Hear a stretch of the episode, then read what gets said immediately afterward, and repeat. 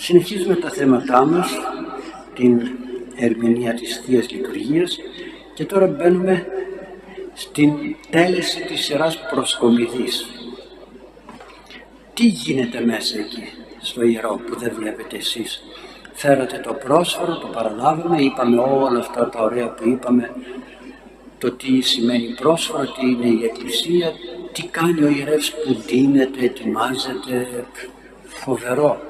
Εγώ όποτε φοράω το επιτροχύλι, το φελόνι, το ζωστικό, το στιχάρι από μέσα και λέω αυτές τις ευχές που αναφέραμε που είναι όλα παρμένα από την Αγία Γραφή, δεν έχει τίποτα ξεχωριστό.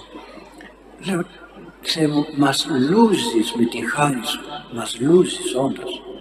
Ναι, ευλογητός ο Θεός, εκχαίων τη χάρη μου αυτού, εκχαίων, χίλι τη χάρη μου, τόσο πλούσια. Και λέω, τι, τι είναι τώρα εγώ, ευτυχώς που φοράω τα άμφια και κρύβω από μέσα μου τις αμαρτίες μου, τα λάθη μου, τα, τα, τα χίλια δυο. Και ερχόμαστε τώρα, αφού έχει ετοιμαστεί ο ιερεύς, έπλυνε τα χέρια του, το, το ξανατονίζω λέγοντας αυτό, νύψαμε ένα θόη στα χείρες μου, θα πλένουμε τα χέρια μας, ένα θόης. Δεν έχω ενοχές, προσπαθώ να είμαι όσο γίνεται ενάρετος. Γι' αυτό και ε, παλαιότερα στην Κωνσταντινούπολη υπήρχε έξω νυπτήρας. Προσέξτε, υπήρχε νυπτήρας. Πώς βλέπετε ότι υπάρχει νυπτήρας και μετά από μια κηδεία βγαίνουν και πλένουν οι άνθρωποι τα χέρια που αυτό είναι, δεν έχει νόημα. Κατάλοιπο Ιουδαϊκό είναι. Δεν έχει νόημα. Να πλύνουν τα χέρια γιατί; Το έχω πει και άλλη φορά. Ή πλένουμε στο σπίτι τα έπιπλα, τα αντικείμενα, βάζουμε φάσματα στους καθρέφτες, κάνουμε χίλια δυο.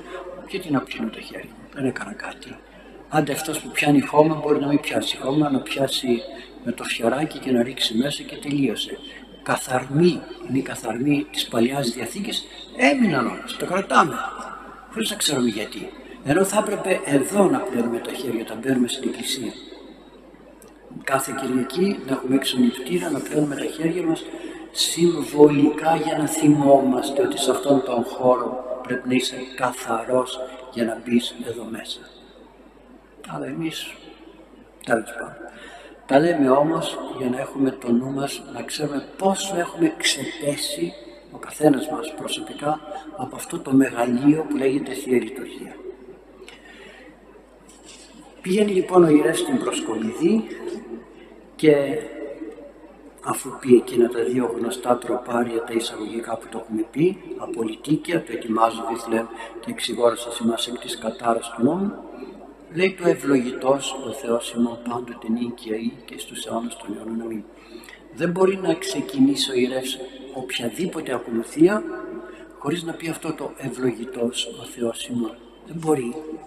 Στη Θεία Λειτουργία μόνο λέμε ευλογημένη η Βασιλεία. Σε όλες τις άλλες ακολουθίες λέμε το ευλογητός ο Θεός ημών πάντοτε νίκαια ή και στους αιώνας των αιώνων αμήν.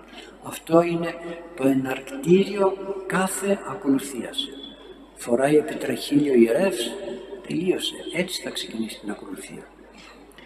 Και αφού πάρει το πρόσφορο, έχοντας την λόχη στο χέρι, σταυρώνει το πρόσφορο τρεις φορές και λέει «Εις ανάμνηση του Κυρίου και Θεού και Σωτήρου Σιμών Ιησού Χριστού». Αυτό είναι από την Αγία Γραφή παρμένο, εκεί που λέει ο Κύριος το αναφέρει και ο Απόστολος Παύλος, το επαναλαμβάνει, που λέει στο μυστικό δείπνο στον Ευαγγελιστή Λουκά, το λέει αυτό το, θα το τελείτε στο μυστικό δείπνο, που είπε αυτό είναι το σώμα μου και αυτό είναι το αίμα μου και αυτό θα το τελείτε εις ανάμνηση. Έτσι, εις ανάμνηση. Και λέει κανείς, δηλαδή το μυστήριο είναι μια ανάμνησης Δηλαδή θυμόμαστε τι έκανε ο Ιησούς Χριστός, το κάνουμε κι εμείς έτσι για να θυμόμαστε τι έγινε, όπως κάνουμε στις γιορτές 28 Οκτωβρίου, 25 Μαρτίου, Χριστούγεννα ξέρω εγώ, κάνουμε ένα σκέτς, ένα θεατράκι για να θυμηθούμε τι έγινε τότε ότι ο Ιωσήφ πήγε στην Αίγυπτο, η Παναγία γέννησε, οι στρατιώτες πολέμησαν. Αυτό είναι. Εδώ η ανάμνηση έχει άλλη διάσταση προσέξτε να δείτε κάποια πραγματάκια, έχει άλλη διάσταση. Ανάμνηση σημαίνει, προσέξτε, θυμάμαι το γεγονός, αλλά όταν θυμάμαι ένα γεγονός που έγινε από τον Ιησού Χριστό, αμέσως αμέσως συνδέομαι μαζί Του.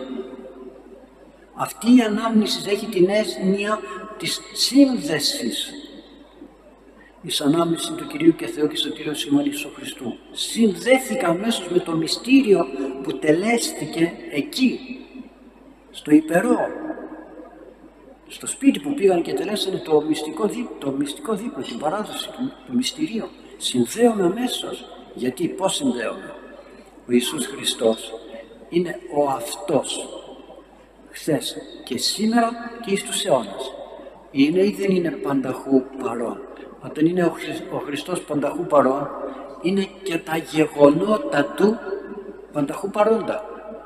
Δεν υπάρχουν γεγονότα στον Ιησού Χριστό που ήταν χθες και σήμερα δεν είναι. Δεν μπορεί ο Ιησούς Χριστός να κάνει πράγματα τα οποία κάποια στιγμή τα ακυρώνει και τελειώσανε. Άρα λοιπόν εκείνο το γεγονός μόλις εμείς το ενθυμούμεθα αμέσως συνδεόμεθα. Είναι πως κάνω, σηκώνω το τηλέφωνο και αμέσως επικοινωνώ με τον άλλον. Επικοινωνώ. Κάνω προσευχή, κάνω προσευχή και αμέσως επικοινωνώ με τον Θεό. Δεν είναι λέω εγώ τώρα και πότε να πάει η προσευχή μου εκεί και πότε να την ακούσει ο Θεός και πότε να μου απαντήσει και, και αυτό το λέει ο ίδιος έτη σου λαλούντος εγώ πάρει μου. Ενώ εσύ ακόμα μιλάς και κάνεις προσευχή, εγώ ήδη είμαι μπροστά σου, είμαι παρόν. Γι' αυτό και το γεγονός του μυστικού δείπνου της Θείας Ευχαριστίας είναι ένα, προσέξτε, ένα. Θα κάνουμε αύριο Κυριακή, μεθαύριο το Αγίο Αντωνίο, Αγίο Θανασίου, κάνουμε Θεία Λειτουργία. Αυτή η Θεία Λειτουργία δεν είναι μια άλλη Θεία Λειτουργία. Χθες είχαμε μια Θεία Λειτουργία, αύριο έχουμε μια άλλη Θεία Λειτουργία, μεθαύριο έχουμε μια άλλη Θεία Λειτουργία. Είναι μία, μία. Είναι ο λειτουργικός χρόνος όπως λέμε.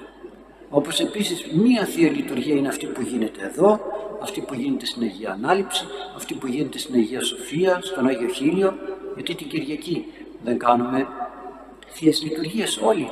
Δεν είναι άλλοι εκείνοι και άλλοι αυτοί. Που θα μπορούσε κανείς να πει, πει εγώ στον Άγιο Γεώργιο, κοινώνησα, πάω και στην ανάληψη που την πρόλαβα και δεν έχει τελειώσει, κοινωνώ και εκεί. δεν γίνεται έτσι. Ή τελείωσα εγώ, εγώ ιερεύς, τελείωσα τη Θεία Λειτουργία, φεύγω, πάω και σε ένα χωριό που δεν έγινε Θεία Λειτουργία να κάνω και εκεί μια Θεία Λειτουργία. Δεν γίνεται, γιατί η ημέρα, ολόκληρη η ημέρα, είναι σαν μία ιστορία από τη γέννηση έως την Ανάσταση, τη Δευτέρα Παρουσία δηλαδή. Μία ημέρα, σαν μία ημέρα. Κάθε μέρα είναι σαν μία ημέρα. Γι' αυτό και ο ιερεύς δεν μπορεί να τελέσει δεύτερη Θεία Λειτουργία. Και όταν κάνουμε δεύτερη Θεία Λειτουργία στην Αγία Τράπεζα, αλλάζουμε το ιερό αντιμήνσιο που έχει την θέση της Αγίας Τραπέζης. Αυτό θα πει αντιμήνσιο, λατινικά, μένσα, τράπεζα. Άρα λοιπόν αμέσως αμέσως τι κάνουμε συνθεόμεθα με το γεγονός του μυστικού δείπνου εκείνης της ημέρας. Ένα γεγονός. Ένα.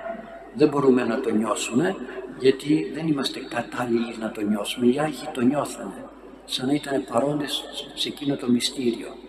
Παρόντες. Το ίδιο σώμα κοινωνούμε όλοι. Να το το ανόητο που λέμε ότι εγώ θα πάω πρώτος να κοινωνήσω γιατί μπορεί να κολλήσω μετά. Κοινωνώ τόσοι και τόσοι από τη λαβίδα. Μα αν ο πρώτος κοινωνεί και δεν έχει πρόβλημα, ο δεύτερος κοινωνεί και αρρωσταίνει από τον πρώτο, τότε αυτό το σώμα που πήρε ο δεύτερος είναι φθαρτό, είναι θνητό, είναι αλλοιωτό, δεν είναι το ίδιο με το πρώτο. Άρα πήρε κάτι άλλο ο δεύτερος, κάτι άλλο ο τρίτος, κάτι άλλο ο τέταρτος. Άρα έχετε προσέξει, εδώ, εδώ τουλάχιστον στην εκκλησία μας, πόσα παιδιά έρχονται και κοινωνούν. Μωρά, ακούσατε να έχει αρρωστήσει κανένα, να έχει πάθει κάτι. Να το αφήσω αυτό. Πόσοι ιερείς μέσα στην ιστορία κοινωνούν ασθενείς, βαριά ασθενείς, λεπρούς και το καθεξής. Ακούσατε κανέναν ιερέα να έχει κολλήσει μια αρρώστια από τη Θεία Κοινωνία. Κάνουμε κατάλυση στο τέλος. Αυτή η λαβίδα μπαίνει, βγαίνει, μπαίνει, βγαίνει στο Άγιο Ποτήριο και στο τέλος με την ίδια λαβίδα καταλύουμε όλο το περιεχόμενο. Ποτέ. Και να σας πω και κάτι, αν έχετε προσέξει, οι ιερείς πεθαίνουν σε μεγάλη ηλικία. Δεν πεθαίνουν νωρίς, πεθαίνουν και νωρίς και κάπου. Όχι ότι είναι άτρωτοι, αλλά σε σχέση με το τι κάνουν, θα έπρεπε να, είναι, να είχαν προσβληθεί τόσο πολύ. Όταν ήταν οι περιπτώσεις των ιώσεων, εσείς ήσασταν όλοι με μάσκα μες στην εκκλησία. Εγώ δεν είχα μάσκα γιατί έπρεπε να λειτουργώ. Πώς θα λειτουργώ, πώς θα ψάλω. Έγινε κάτι. Αρρωσταίνουμε, ναι, αλλά δεν είναι αυτό το τρομακτικό. Καλός Θεός φυλάει τον άνθρωπο όταν πρέπει να τον φυλάξει και μας προστατεύει. Δεν θα έχουμε θράσος να πούμε, γιατί λένε πολλοί, εμένα ο Θεός θα με φυλάξει, αφού τον πιστεύω, αφού τον αγαπώ. Και λέω, και πού το ξέρεις ότι θα σε φυλάξει; Πού το ξέρεις, είσαι κατάλληλος για να σε φυλάξει; Θα έρθει ο Κύριος να σε φυλάξει ή είναι θυμωμένος μαζί σου και θα σε παρατήσει και δεν θα σε προστατεύσει; Αλλά όπως και να το κάνουμε, η ζωή αυτή δεν είναι αιώνια. Η ζωή αυτή έχει ένα τέλος για όλους μας. Και δεν σημαίνει ότι ο χριστιανός και ο πιστός είναι χριστιανός και πιστός για να έχει ε, χριστιανά τα τέλη. Ευχόμαστε να έχουμε χριστιανά τα τέλη. Αλλά οι μάρτυρες, οι μάρτυρες και ο, ο Άγιος Παΐσιος άρρωστος ήταν. Από καρκίνο πέθανε. Δεν είμαστε έξω από τα γεγονότα, αλλά δεν αφήνουμε τον εαυτό μας να ζει μέσα στην φοβία και στην τρομοκρατία που ασκεί ο διάφορος. Έτσι λοιπόν πορεύεται η Εκκλησία κάτω από την ενιαία ευλογία του Θεού και την ενότητα που δημιουργεί το σώμα και το αίμα του Χριστού. Ένα σώμα είμαστε, όχι πολλά σώματα, ένα σώμα. Και όταν λέει σαν άμεση του Κυρίου και Θεού και Σωτήρας, εδώ αναφέρεται η Αγία Τριάδα. Όταν λέει σαν άμεση του Κυρίου, αναφέρεται το Πνεύμα το Άγιο. Γιατί το Πνεύμα το Άγιο τώρα είναι το Κύριο, το αφεντικό που διαχειρίζεται τα, τα πάντα μέσα στην Εκκλησία. Δεν είπε ο Χριστός, συμφέρει εγώ να φύγω για να έρθει ο άλλος, ο παράκλητος που θα σας τα διδάξει όλα. Το Πνεύμα το Άγιο είναι εκείνο το οποίο τελεί όλα τα μυστήρια και μας φωτίζει και μας κατευθύνει. Και Θεού, Θεός Πατήρ και Σωτήρος, ο οποίος είναι ο Ιησούς Χριστός που μας έσωσε και μας λύτρωσε. Και αφού το πει αυτό τρεις φορές, σαν άμεση του Κυρίου και Θεού και Σωτήρος ημών Ιησού Χριστού, μετά όπως είναι το κεντρικό τμήμα, ο αμνός που λέμε, που βγάζουμε, που σας το είχα δείξει, χαράζει στις τέσσερις πλευρές. Τη μία πλευρά, την άλλη πλευρά, πάνω κάτω και λέει. Στη μία πλευρά τα παίρνει αυτά τα λόγια από τον προφήτη Ισαΐα. Βλέπετε πώς τα κάνει η Εκκλησία. Γι' αυτό σας έχω πει πρέπει να είμαστε πάντοτε ε, επιμελείς στον Λόγο του Θεού γιατί ο Λόγος του Θεού και η λατρεία μας είναι όλα μέσα από την Αγία Γραφή και από πουθενά άλλο. Πουθενά άλλο. Δεν είναι από το μυαλό μας. Δεν είναι, δεν είναι φαντασίες ή θεωρίες της επιστήμης ή της θεολογίας.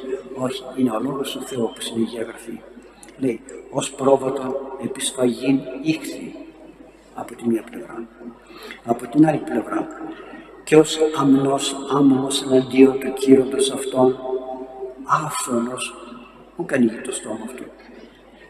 Ως πρόβατο οδηγήθηκε στη σφαγή και σαν αμνός, άμμος, καθαρός, χωρίς να έχει κάτι το προβληματικό απέναντι σε αυτόν που έρχεται να τον κουρέψει, του κύροντος, άφωνος, πώς πάει τώρα, το αρνί που πάει να τον κουρέψει ο, ο, ο, ο γιατρός, ο κτηνοτρόφος και δεν λέει τίποτα, δεν φωνάζει, κάθεται το καημένο.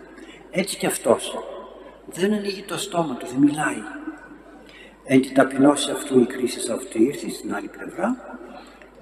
Εν, με την ταπείνωσή του λέει, με την ταπείνωσή του η καταδίκη έφυγε. Καταδίκη του Σταυρού η άκρα ταπείνωσης. Την δε γενεάν αυτού της διηγήσετε, τα γεγονότα της ζωής του λέει ποιος μπορεί να τα αφηγηθεί και μετά από το κάτω μέρος ότι έρεται από τη γη στη ζωή αυτού και βγάζει τον αμνό ότι έρεται, αφαιρείται, έρεται, θανατώνεται δηλαδή. Η ζωή του, τελειώνει η ζωή του, έρεται από, η, από της γης, φεύγει από τη γη η ζωή του, αφαιρείται. Να σας διαβάσω από τον προφήτη Ισαΐα αυτά τα λόγια, που είναι πολύ ωραία, γιατί όταν αυτά τα λέει ο ιερεύς, πρέπει να έχει κατά νου πάντοτε την Αγία Γραφή, γιατί έτσι δένουν όλα αυτά μαζί. Σκεφτείτε τώρα. Εγώ σας είπα τα πρώτα που λέει ο ιερεύς όταν δίνεται ότι είναι όλα από, τον, από τους ψαλμούς. Στίχη από τους ψαλμούς. Εδώ τώρα θα σας διαβάσω από τον προφήτη Ισαΐα. Φαντάζεστε τώρα εκείνους τους ιερείς που λένε ότι η Παλιά Διαθήκη δεν έχει σχέση με την Καινή Διαθήκη. Αφού όλα είναι από την Παλιά Διαθήκη. Όλα. Άρα δεν μελετάει αυτός ο άνθρωπος. Δεν μελετάει και μην ακούτε τέτοια πράγματα. Δεν μελετάει, δεν διαβάζει. Τα λέει, τα λέει στην προσκομιδιά, αλλά το μυαλό είναι αλλού. Δεν κάθισε ποτέ να πει, κάτσε, τι λέει εδώ, πού είναι αυτό; Γιατί το λέει, γιατί το έβαλε; Αυτός που, που έκανε, που συνέθεσε την ακολουθία αυτή, γιατί το έβαλε, που, που το πήρε, πώς το σκέφτηκε, έτσι το σκέφτηκε. Αλλά άμα διαβάζουμε Αγία Γραφή, θα θυμηθούμε που λέει ο προφήτης Ισαΐας και τα διαβάζουμε αυτά τη Μεγάλη Εβδομάδα, διαβάζουμε τα αναγνώσματα ότι ο Σαμνός, ως πρόβατο σφαγή και ο Σαμνός άφωνος και ούτω καθεξής. Και θα πει, και ξέρετε, τα βιβλία της Παλαιάς Διαθήκης είναι αρκετά. Πού να θυμάμαι εγώ που είναι αυτό γραμμένο. Πολύ ωραία. Σήμερα δεν δικαιολογούμαστε. Σήμερα δεν δικαιολογούμαστε. Εμείς τότε είχαμε σημειώματα και γράφαμε άμα βρίσκαμε τίποτα και κρατούσαμε σημειώματα, την αποδελτίωση τη λεγόμενη, ώστε όταν θυμηθώ κάτι να πάω και να ψάξω τα χαρτάκια μου να βρω που είναι αυτό. Που είναι. Τώρα έχουμε το διαδίκτυο. Έχουμε τους υπολογιστές. Κατεβάζεις όλη την Αγία Γραφή στον υπολογιστή, όσε σελίδε θέλεις έχει και λες, τι θέλω να βρω, το κείμενο αυτό ως πρόβατον επισφαγή. Βάζεις μια λέξη πρόβατον και σου λέει μέσα στην Παλιά Διθήκη που είναι οι λέξεις πρόβατον, πρόβατον, πρόβατον, θα βρεις αυτό το στίχο που θέλεις και θα πεις από το λέει στον προφήτη Σαγία. Πάω το βρίσκω και διαβάζω. Άρα τα θέλουμε έτοιμα, πολύ έτοιμα. Και να σας πω και κάτι, τι έχουμε πάθει στην εποχή. Με το να βλέπουμε συνέχεια τηλεόραση, κινητά, τηλεόραση, κινητά, τηλεόραση, κινητά, πρώτον, δεν ξέρουμε να μετράμε. Δεν ξέρουμε να μετράμε. Το να πεις στον άλλο μέτρα 5 και 3 και 10 και 15 και 20 και το έχω πει και άλλη φορά. Ήμουνα στους πόρους μια μέρα με έναν κύριο και ήθελε ο κύριος αυτός με έναν άλλο να συνεργαστούν σε κάτι και έπρεπε να προσθέσουν κάποια πράγματα και είχε και δεκαδικά. Και ο ένας πάει και βγάζει το, το κινητό για να κάνει την πρόσθεση. τώρα στο μάτα, να τόσο και τόσο και τόσο και τόσο κάνουν τόσο. Του λέει, να το. Του λέω, εμείς δεν έχουμε κινητά μου λέει, εμείς έχουμε αυτό το μυαλουδάκι μας και δουλεύουμε και ξέρει να δουλεύει. Και οι υπόλοιποι, οι υπόλοιποι, όλοι οι υπόλοιποι δεν έχουμε την ικανότητα να σκεφτόμαστε, να στροφάρουμε που λέμε, να φέρω στροφές για να λύσω τα προβλήματα και δεν έχω την δυνατότητα να διατυπώσω λέξεις, προτάσεις, όχι λέξεις, προτάσεις, να βρω λέξεις να φτιάξω πρόταση. Γιατί; Διότι δεν μιλάμε, αλλά βλέπουμε. Βλέπω τηλεόραση, βλέπω μια ιστορία, βλέπω ένα διήγημα, βλέπω ένα ντοκιματέρ, βλέπω, βλέπω, δεν γράφω, δεν μιλάμε. Όλα τα βλέπουμε. Όταν είπε παραδείγματι θα πει χιόνισε ο Όλυμπος, θα μου δείξει μια φωτογραφία των Όλυμπο χιονισμένο και τελείωσε. Δεν είπα τίποτα. Όταν όμως πρέπει να περιγράψω, δεν μπορώ να κουβαλάω μια φωτογραφία και να λέω να κοίταξε αυτό έγινε στον Όλυμπο, πρέπει να το περιγράψω. Δεν ξέρω να το περιγράψω. Και όχι μόνο αυτό, ούτε στο σχολείο γράφουν έκθεση τα παιδιά όπως γράφαμε παλιά. Γράψε έκθεση τι έκανες χθες; Μια εκδρομή στο ποτάμι, τουλάχιστον μια εκδρομή στο ποτάμι. Άντε πείτε ένα παιδί να σας γράψει μια έκθεση, μια εκδρομή στο ποτάμι. Δεν ξέρει να γράψει. Να τη γράψει ωραία, με ωραίες λέξεις, με ωραία καλολογικά στοιχεία. Μια δύση στη Λάρισα, μια δύση.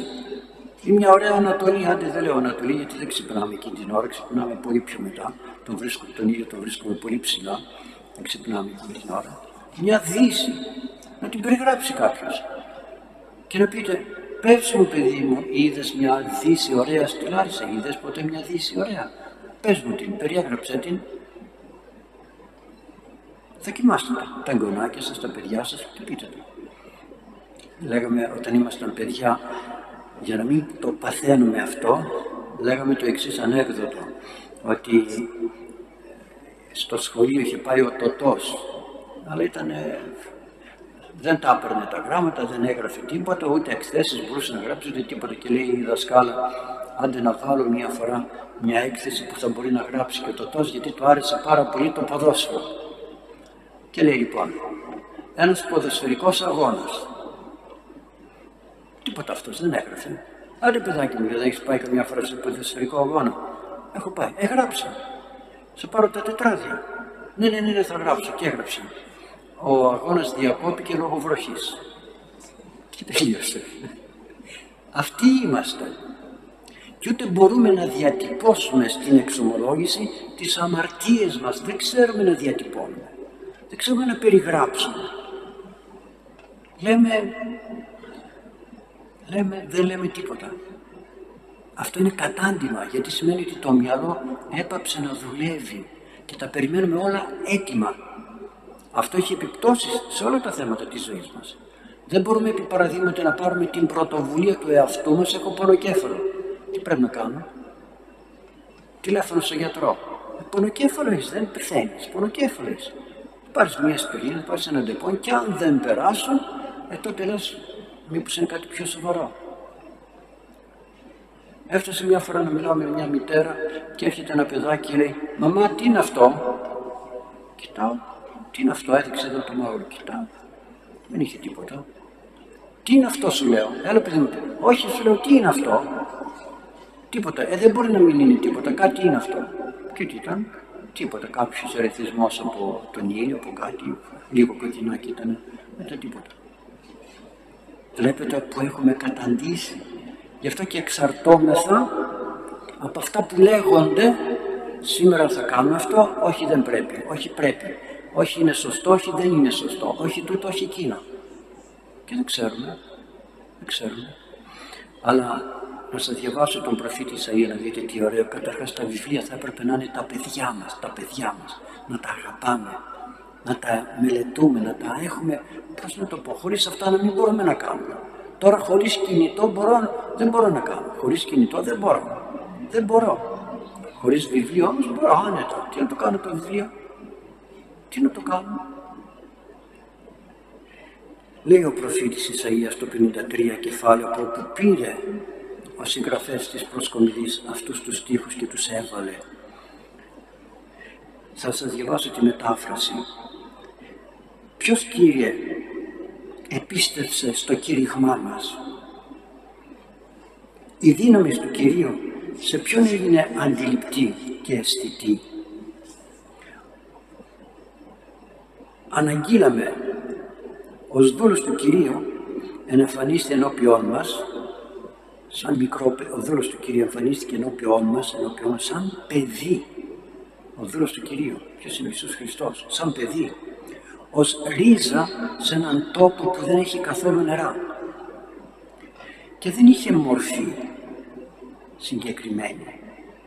Είχε εμφάνιση φτωχή και δεν είχε δόξα.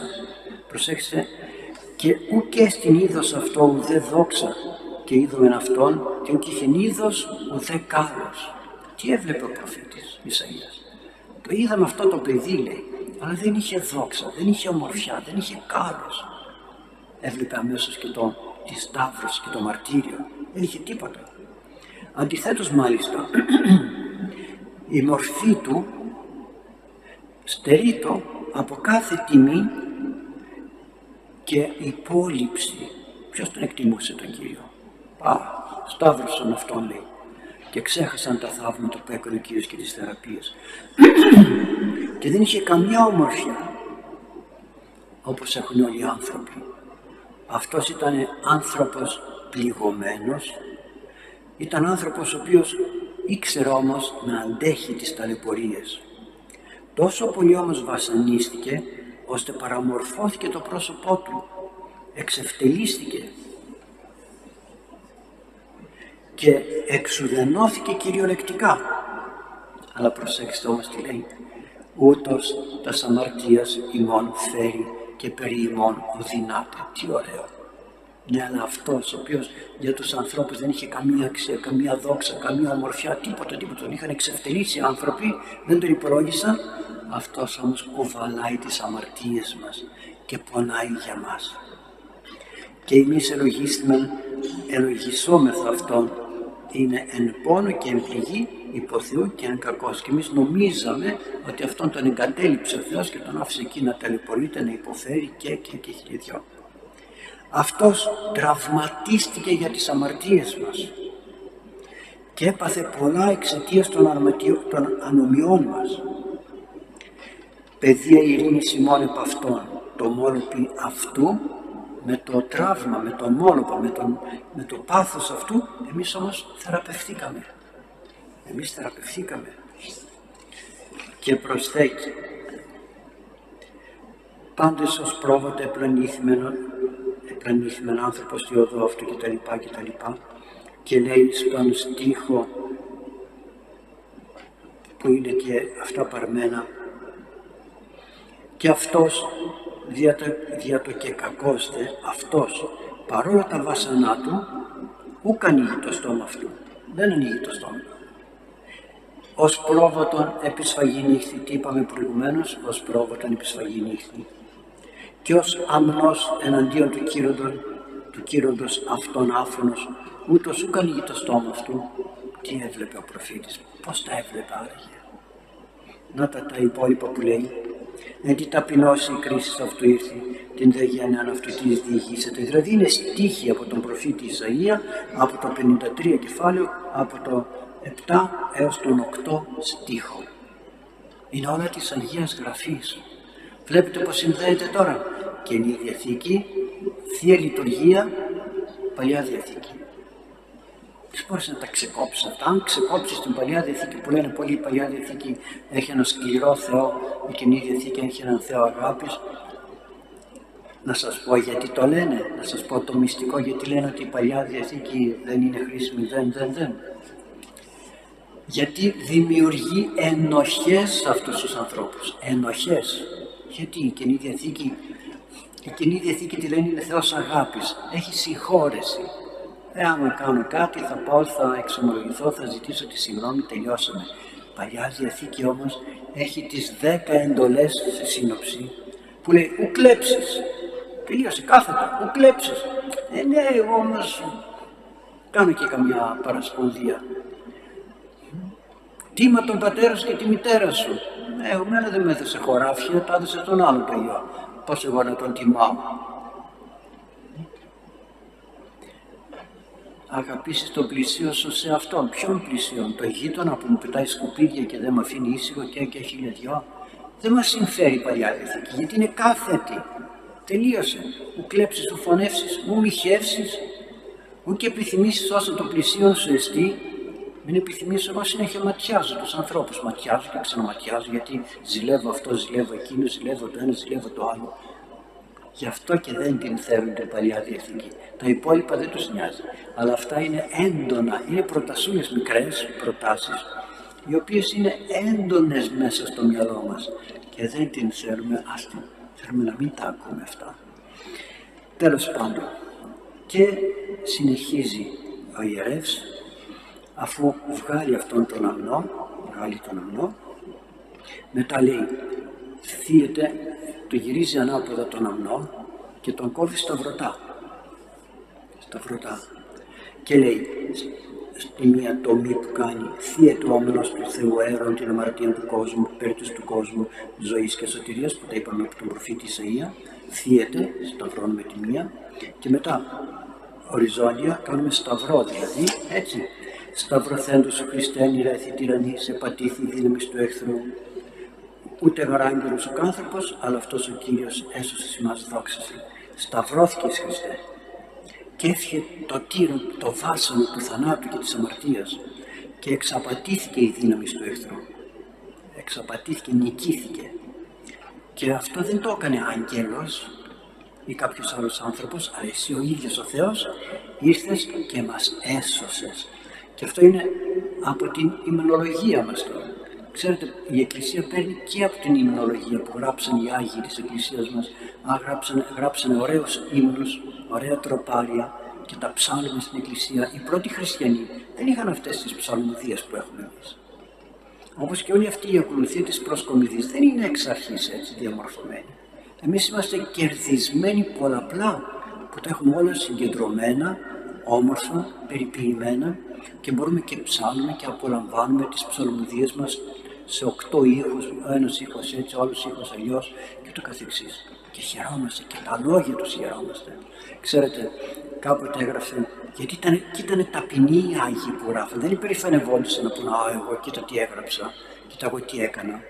Όταν έπρεπε να κάνουν τον κανόνα της Αναστάσεως, στον Άγιο Σάββα κάτω εκεί στα Ιεροσόλυμα έγινε, συγγράφηκε αυτός ο κανόνας.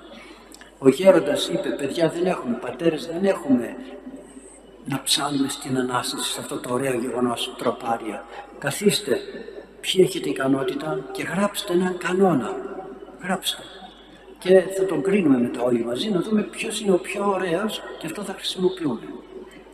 Οι άλλοι πατέρες δεν έγραφαν. Εκεί όμως ζούσε ο Άγιος Ιωάννης ο Δαμασκηνός. Ζούσε και ο Άγιος Κοσμάς ο Μαϊουμά. Και γράψανε. Ή ο Ρωμανός Μελωδός, δεν το θυμάμαι. Και γράψανε. Και κάποια στιγμή λέει ο γέροντας φέρτε τις ψαλμοδίες που γράψατε να δούμε ποια είναι η πιο καλή. Λέει ο πρώτος ο Άγιος Ρωμανός Μελωδός αυτό που ψάμε, Αναστάσεως ημέρα λαμπριθώμε, λέει το τόσο ωραίο. Νυν πάντα πεπλήρωτε ουρα, φως, ουρανώστε και γη και τα καταχθόνια. Αναστάσεως ημέρα όλα γέμισαν με φως και τα υπουράνια και τα επίγεια και τα καταχθόνια. Ο Άδης γέμισε με φως και αυτός ο σκοτεινός Άδης γιατί πήγε κάτω ο Χριστός και τους πήρε όλους. Και ο άλλος, ο Άγιος Κοσμάς, λέει φτάνει, φτάνει, φτάνει μέχρι εδώ εγώ δεν θέλω τίποτα. Αυτός εδώ τα γέμισε όλα με φως και τον ουρανό και τα γη και τα καταχθόνια. Τι να κοιτάξετε και το δικό μου. Αυτό δεν θέλω, δεν σας δίνω το δικό μου τον κανόνα και να επιλέξουμε αυτόν. Βλέπετε ταπείνωση. Τελείωσε, αυτός είναι ωραίος, με γέμισε. Να γιατί τα τροπάρει όλα στον χώρο της Βυζαντινής μελωδίας είναι τόσο γλυκά, τόσο ωραία, τόσο ελκυστικά Βλέπετε, δεν έχουμε καλές φωνές. Ναι, ψάλουμε και δεν ψάλουμε όλοι μας τόσο ωραία. Υπάρχουν και άνθρωποι που δεν έχουν το χάρισμα να ψάλουν όμορφα. Παρ' όλα αυτά όμως έχουν την γλυκύτητα και την ομορφιά όλων αυτών των Αγίων που τα ψάλουν, τα συνέθεσαν και προσευχήθηκαν προς τον καλό Θεό. Και αφού κάνει αυτά τα τρία τεμάχια, ξαναγυρίζει από πάνω τον αμνό που είναι δεν λέει απάνω Ιησούς Χριστός νικά και έχει και ένα σταυρό στο κέντρο. Με την λόγχη ο ιερεύς εκείνη την ώρα τρυπάει το πάνω μέρος του αμνού, το τρυπάει με τη λόγχη και λέει εις των στρατιωτών λόγχη την πλευρά αυτού ένοιξε ένας από τους στρατιώτες λόγχησε τον Χριστό πως μπορεί να νιώθει ο ιερεύς εκείνη την ώρα; Αφού πρέπει να το κάνω Κύριε έτσι μου είπες να το κάνω το κάνει. Νιώθει όμως το δέος όχι της ζημιάς. Τώρα εγώ λογίζω τον Χριστό, τι κάνω. Όχι. Νιώθει την δέηση, της την ομορφιά της αγάπης του Θεού. Πώς κάνει η μάνα με το παιδί που κάνει το παιδί ότι την χτυπάει, ότι την νικάει, ότι ανεβαίνει απάνω και την πιέζει και, και, και, και χαίρεται η μάνα και χαίρεται γιατί νιώθει ότι το παιδάκι αυτό ό,τι κάνει το κάνει έτσι με τόση ομορφιά και του δίνει τόση στοργή και τόση αγάπη. Ακόμη και τα ζώα, να φυγείτε τώρα έξω να πάτε σε κανένα μαντρί που γεννούν τώρα τα πρόβατα, τα μικρούλικα ανεβαίνουν πάνω στη μάνα. Ανεβαίνουν, παίζουν και αυτή κάθεται άνετα και τα δέχεται. Έτσι και ο Χριστός μας δέχεται Θυμάμαι στο μοναστήρι όταν καθόμουν να αρμέξω τα ζώα, τα μικρά έρχονταν και ανέβαιναν στο σβέρκο μου. Γλύφαν τα αυτιά, γλύφαν από εδώ, γλύφαν από εκεί. Ναι. Δεν αισθανόμουν ότι γίνεται κάτι κακό, γιατί τα αγαπάς. Έτσι και ο καλός Θεός δέχεται αυτή την αγάπη μας, την καταπιεστική, γιατί, γιατί θέλει να μας λυτρώσει. Λογίζουμε λοιπόν με τη λόγη και λέμε ένας από τους στρατιώτες, στρατιώτες ένοιξε την πλευρά του Χριστού και ευθέως εξήλθε αίμα και είδο. Έτσι δεν λέει η Αγία Γραφή. Ευθέω εξήλθε αίμα και είδο. Και εκείνη την ώρα ο ιερεύς αφήνει τον αμνό, αφήνει και την λόχη και πιάνει τον άμα και το, κρασί, το νερό και ρίχνει μέσα στο Άγιο Ποτήριο με αναλογία σχετική κρασί και νερό. Είδατε, δεν μπαίνει τίποτα μέσα στο Άγιο Ποτήριο. Άντε ρίξε αυτό, ρίξε εκείνο, τελειώσαμε, πάμε να φτιάξουμε την όλη ακολουθία και τελειώσαμε. Όχι. Έχουν όλα αυτά το νόημά τους. Και εξήλθε λέει αίμα, ρίχνει νερό, ε, τον άμα, ρίχνει και το νερό. Δεν έχουν γίνει ακόμη αίμα, σώμα και αίμα Χριστού. Δεν έχουν γίνει ακόμη. Είμαστε στον χώρο της σύνδεσης με τα γεγονότα.